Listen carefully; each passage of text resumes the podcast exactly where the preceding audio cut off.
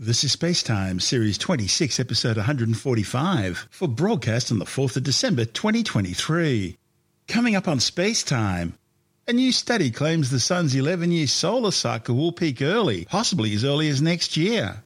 NASA's Fermi mission nets 300 gamma ray pulsars and counting. And we look back in history at the day which changed astronomy forever. All that and more coming up on Spacetime. Welcome to Space Time with Stuart Gary.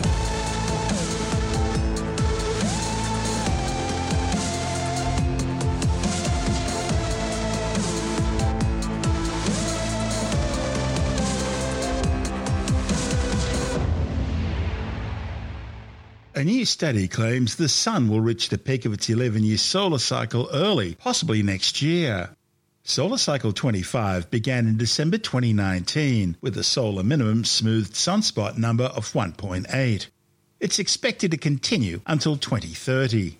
It marks the 25th solar cycle since 1755 when extensive recording of solar sunspot activity first began. The Solar Cycle 25 prediction panel thinks the current cycle will be similar to the previous Solar Cycle 24, which was especially weak.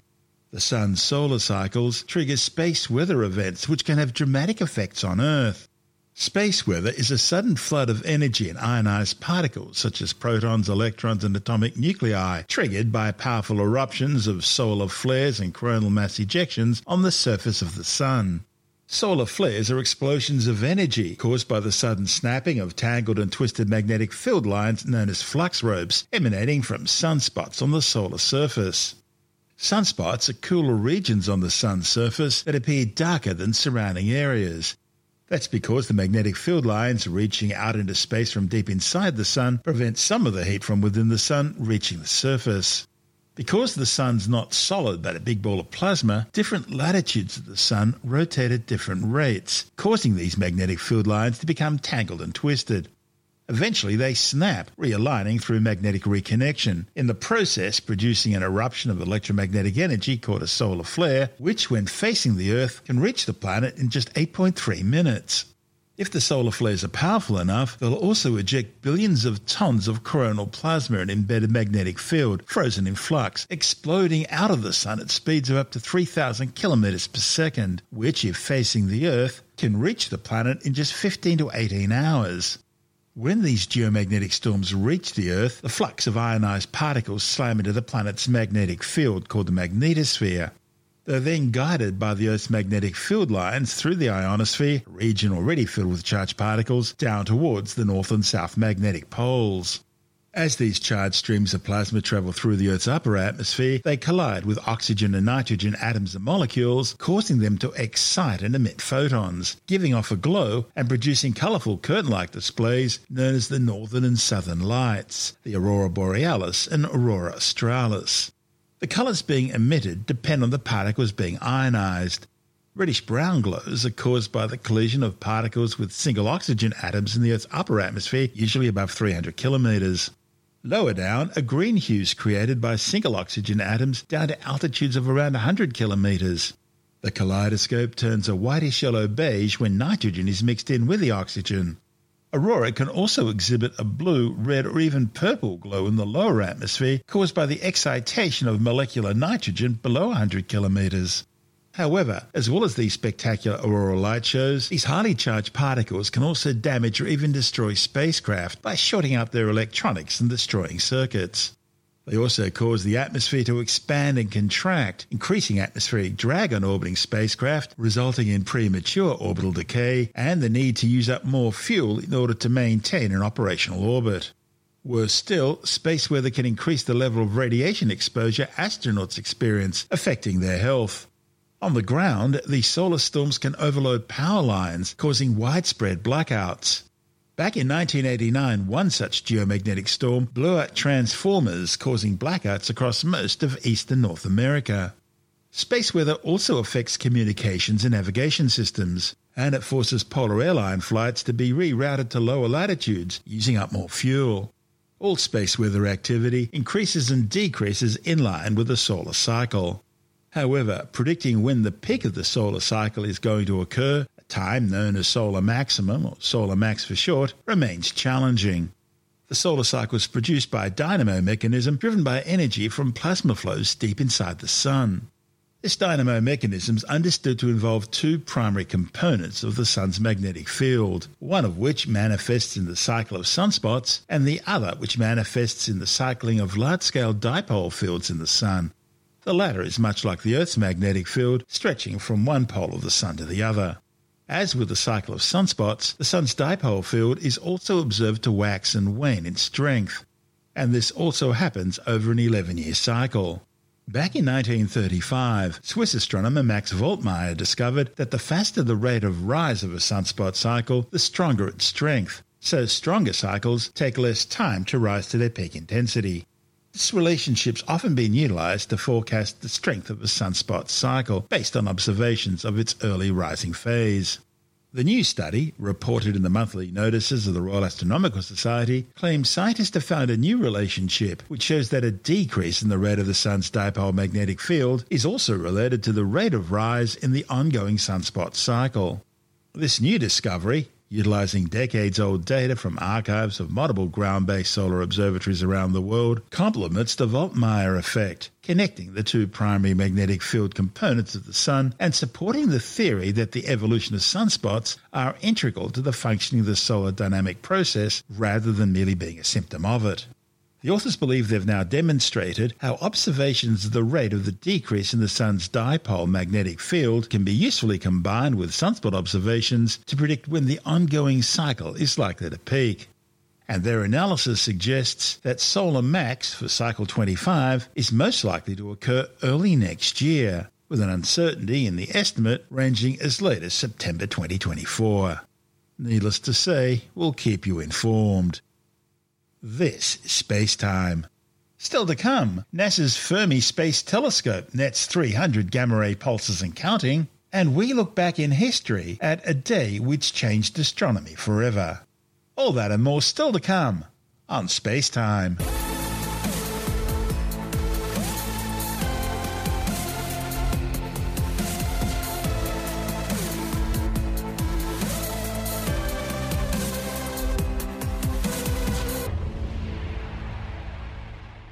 New catalogue shows that NASA's Fermi Gamma Ray Space Telescope has now discovered 294 gamma ray emitting pulsars, with another 34 suspects still awaiting confirmation.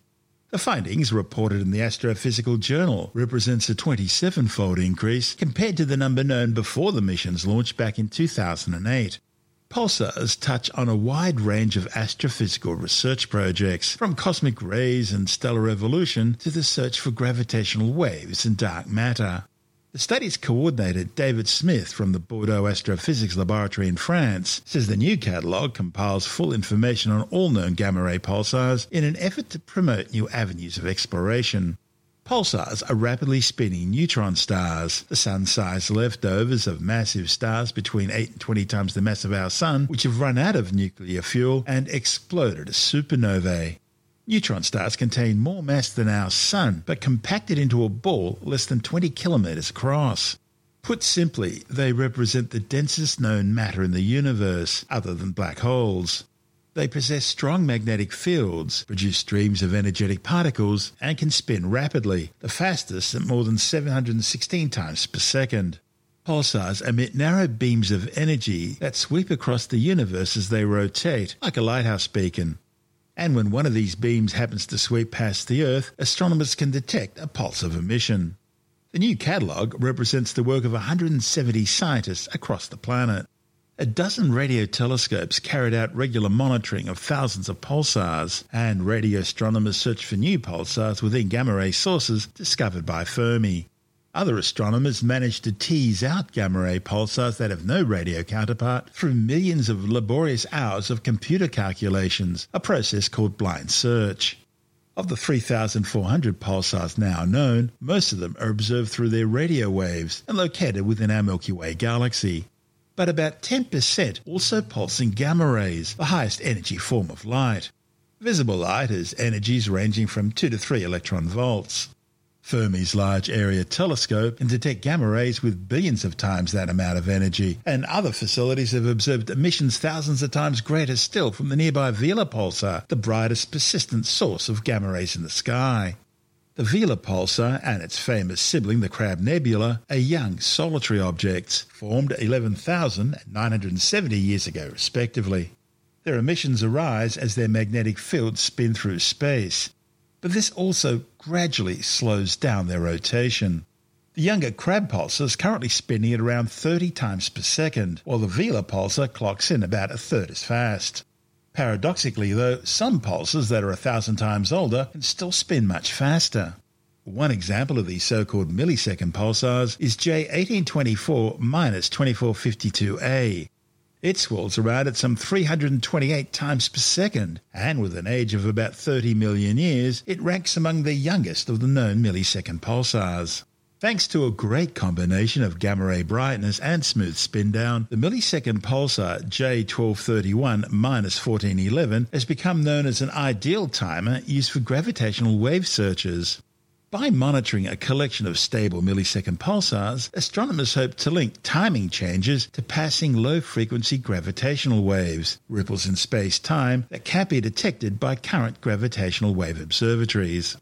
It was discovered in one of the first radio searches targeting Fermi gamma ray sources not associated with any known counterpart at other wavelengths, a technique that's turned out to be exceptionally successful. Before Fermi, scientists didn't know if millisecond pulsars could be visible at high energies, but it turns out most of them can. Most of them do radiating gamma rays, and they now make up half of the catalogue. The presence of millisecond pulsars in binary systems offers astronomers a clue to understanding the age spin paradox. Now, left to itself, a pulsar's emissions will slow down as it ages, and as the spin slows, their emissions also dim. But if closely paired with a normal star, the pulsar can literally pull a stream of matter off its companion that over time can cause it to spin up again. In other words, it'll start spinning faster. So called spider systems offer a glimpse of what happens next. They're classified as redbacks and black widows, named after spiders which are known for consuming their mates. Black widows have lightweight companions, usually less than about 5% the mass of the Sun, while redbacks tend to have heavier partners. As the pulsar spins up, its emissions and particle outflows become so invigorated that, through a process still poorly understood, it heats up and slowly evaporates its companion. The most energetic spiders may fully evaporate their partners, leaving only an isolated millisecond pulsar behind. An analysis of 12 years of Fermi data reveals long term spin variations much larger than those seen in other millisecond pulsars. Another pulsar, J1555 2908, is a Black Widow pulsar with a surprise. Its gravitational web may have snared a passing planet. Astronomers think a model they've developed, which incorporates the planet as a third body in a wide orbit around the pulsar and its companion star, probably describes the changes they're seeing a little bit better than any other possible explanation. But they admit they still need a few more years of Fermi observations in order to confirm it. Other curious binaries include so-called transitional pulsars, such as J1023 plus 0038. An erratic stream of gas flowing from the companion to the neutron star can surge, suddenly forming a disk around the pulsar which can persist for years. The disk shines brightly in optical light, X-rays and gamma rays, but its pulses become undetectable.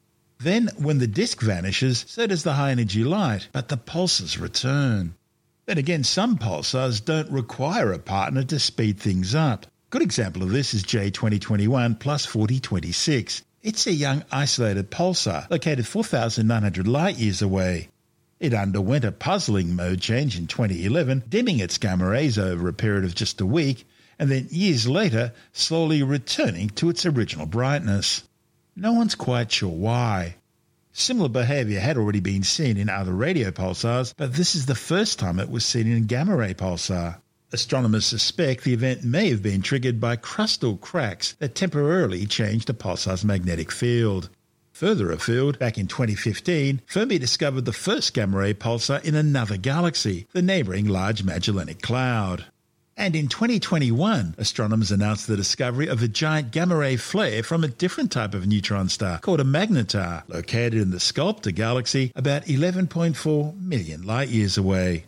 So, more than 15 years after its launch, NASA's Fermi Space Telescope remains an incredible discovery machine.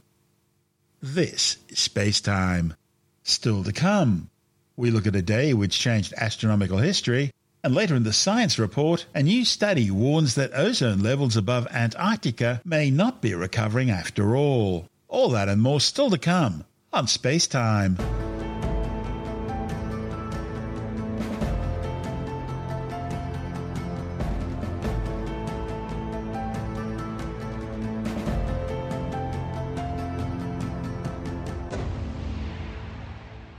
Back on the 17th of August 2017, astronomers were, for the first time ever, able to measure the violent death spiral of a pair of neutron stars using both conventional electromagnetic telescopes and the relatively new field of gravitational wave laser interferometry. The historic event, together with the subsequent gamma ray burst it produced, is considered a major landmark of astrophysical discovery, confirming once and for all that neutron stars can create stellar mass black holes when they collide. The collision involved two non-spinning neutron stars, 1528 and 1222 solar masses in NGC 4993, an elliptical galaxy 140 million light years away in the constellation Hydra. The merger and the resultant fireball were witnessed across the electromagnetic spectrum. But the real star of the observational program was its initial detection in gravitational waves by the LIGO Virgo collaboration. One of the study's authors, Professor Matthew Bailes from OzGrav, the ARC Centre of Excellence for Gravitational Wave Discovery, says it was the first time that any cosmic event was observed both through the light it emitted and the gravitational ripples it caused in the fabric of space-time. Just 1.7 seconds after the gravitational waves were detected, a sudden burst of gamma rays hit the Earth, generated by a short duration gamma ray burst or kilonova produced by the merger. And then a visible light flash of the event reached Earth 11 hours later. The subsequent avalanche of scientific data was virtually unparalleled in modern astrophysics. Scientists had already hypothesized that colliding neutron stars were the forges that created most of the gold and other heavy elements in the universe. But actually witnessing the event provided a scientific gold rush. The collision, catalogued in gravitational waves as GW170817 and in gamma rays as GRB 170817A, has gone down in history as the dawn of a new era of gravitational wave multi messenger astronomy. The event, reported in the journal Science, had hundreds of astronomers around the world scrambling for their telescopes. In Australia, the OzGrav team were literally woken up by the news and soon had their SkyMapper telescope pointing eastwards. As the Earth rotated into view, astronomers at the University of Western Australia used the Zadko telescope to gain crucial information about the brightness and wavelengths of the gamma ray burst and its afterglow. Meanwhile, scientists with CAASTRO at the University of Sydney used the CSIRO's Australia Telescope Compact Array at Narrabri in rural New South Wales to be the first in the world to confirm the radio emissions coming from the event. One of the other important things to come out of this merger was that it demonstrated that the speed of gravitational waves was the same as light, at just a few parts in 10,000 trillion, in the process verifying a central prediction of Albert Einstein dating back more than a century to 1915.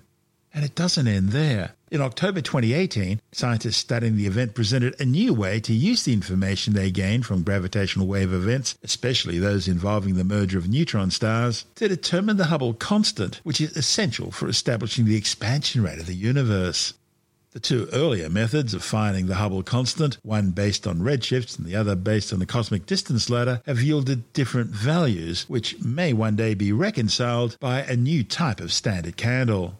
Bailes says while the 2017 event was an historic first, future similar events will tell scientists even more about these tumultuous collisions. Amazing. This is what we've been waiting for. Incredible. This is why LIGO was built. And there it was on the 17th of August 2017.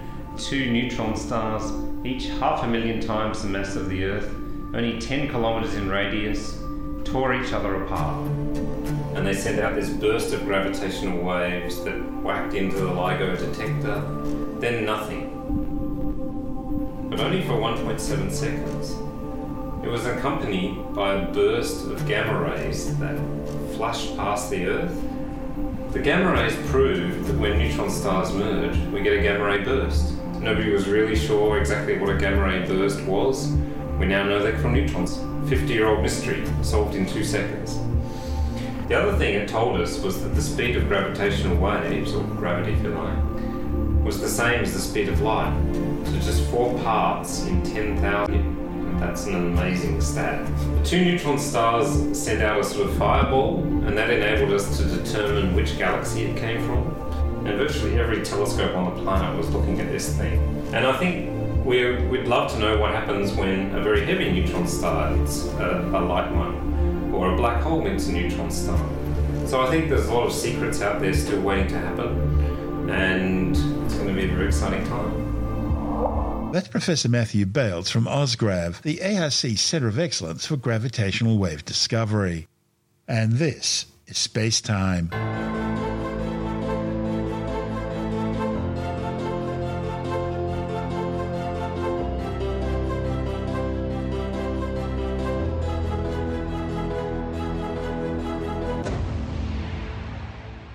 And time now to take a brief look at some of the other stories making news in science this week with the Science Report. A new study warns that ozone levels above Antarctica may not be recovering after all, and changes in the southern hemisphere's atmosphere may be contributing to the persistence of the ozone hole. The ozone hole over Antarctica usually emerges around August and stays open until the end of November. But it's always been thought that total ozone levels were slowly recovering following ozone depletion substances being banned. However, a new study reported in the journal Nature Communications has now found that over the last 20 years, there's actually been a 26% reduction in the core of the ozone hole over Antarctica during the middle of this period, usually around October. The research also found that when they added the most recent satellite data into the observations, the trend towards recovery of total ozone disappeared. The researchers found that these changes may be driven by alterations in the atmospheric layer directly above the ozone layer. A new study warns that inhaling unfiltered air pollution while sitting in traffic is associated with a 4.5 millimeter increase in your blood pressure. The findings, reported in the Annals of Internal Medicine, are based on a study which saw 16 people aged 22 to 45 driven through traffic in a busy US city for three days, either using a real filter to clean the air in the car or a fake one that allowed unfiltered air through. By monitoring their blood pressure before, during, and after each drive, researchers found that drives in unfiltered vehicles were associated with increases in blood pressure compared to drives with a filter. And that suggests there are health risks associated with sitting in traffic, but they can be mitigated with effective air filtration.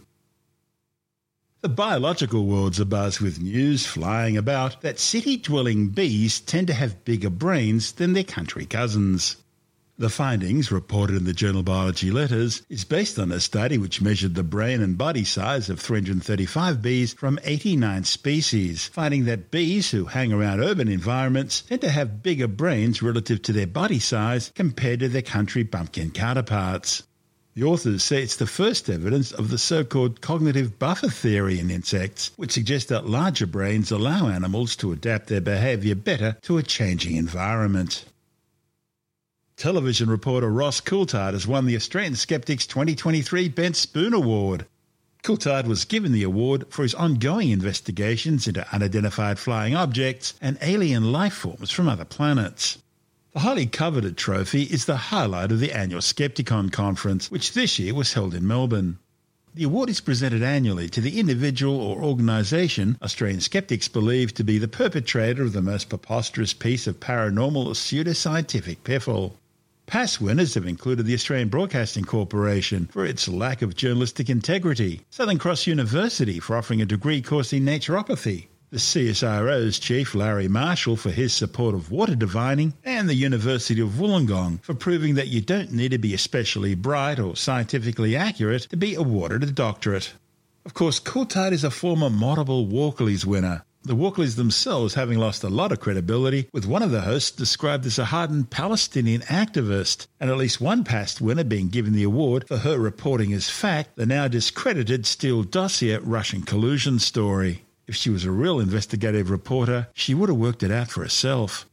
Tim Mendham from Australian Skeptics says many journalistic colleagues were surprised when they found out who this year's Bent Spoon winner was. We've been giving out the Bent Spoon Award now for 40 years, and it's always a bit of a highlight of what people look forward to. Covers a wide variety of candidates and nominations, but this time was particularly interesting. We had some nominations from a, a government senator who's uh, notorious for being, shall we say, a bit pompous about climate change and his prognostications, trying to trip people up. We've got a naturopath, an Australian naturopath who's been banned in Australia but is active overseas. And we've had the Special Broadcasting Service, which has uh, had an interesting program about allowing Uri Geller to talk about how wonderful Uri Geller is. But none of those won, because the person who actually won the award was a Walkley Award journalism winner who's now added another prize to his list, the Bent Spoon Award, and that was Ross Coulthart, who's a well-known Australian journalist. He won because of his changed in a way from his investigative journalism. He's still using that description, but he's now investigating UFOs.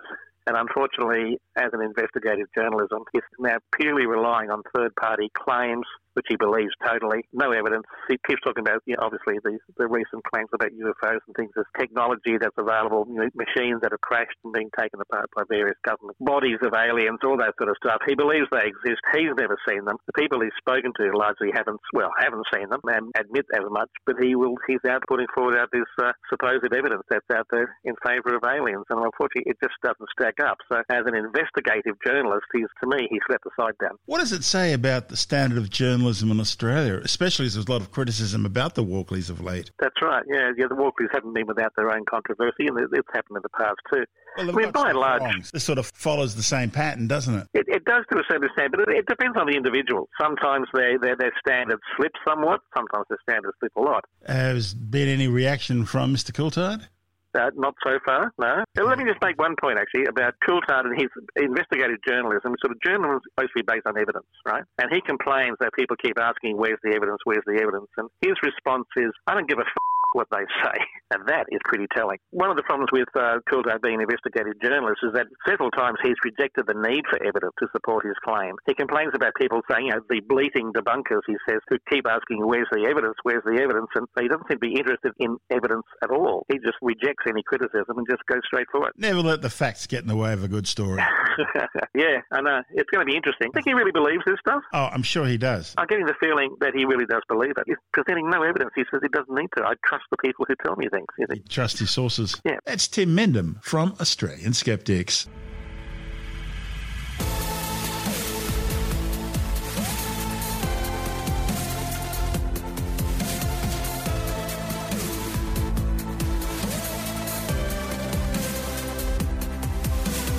And that's the show for now. Spacetime is available every Monday, Wednesday, and Friday through Apple Podcasts, iTunes, Stitcher, Google Podcast, Pocket Casts, Spotify, Acast, Amazon Music, Bitesz.com, SoundCloud, YouTube, your favorite podcast download provider, and from spacetimewithstuartgary.com. Spacetime's also broadcast through the National Science Foundation on Science Zone Radio and on both iHeartRadio and TuneIn Radio and you can help to support our show by visiting the Spacetime store for a range of promotional merchandising goodies. Or by becoming a Spacetime patron, which gives you access to triple episode commercial free versions of the show, as well as lots of bonus audio content which doesn't go to air, access to our exclusive Facebook group, and other rewards.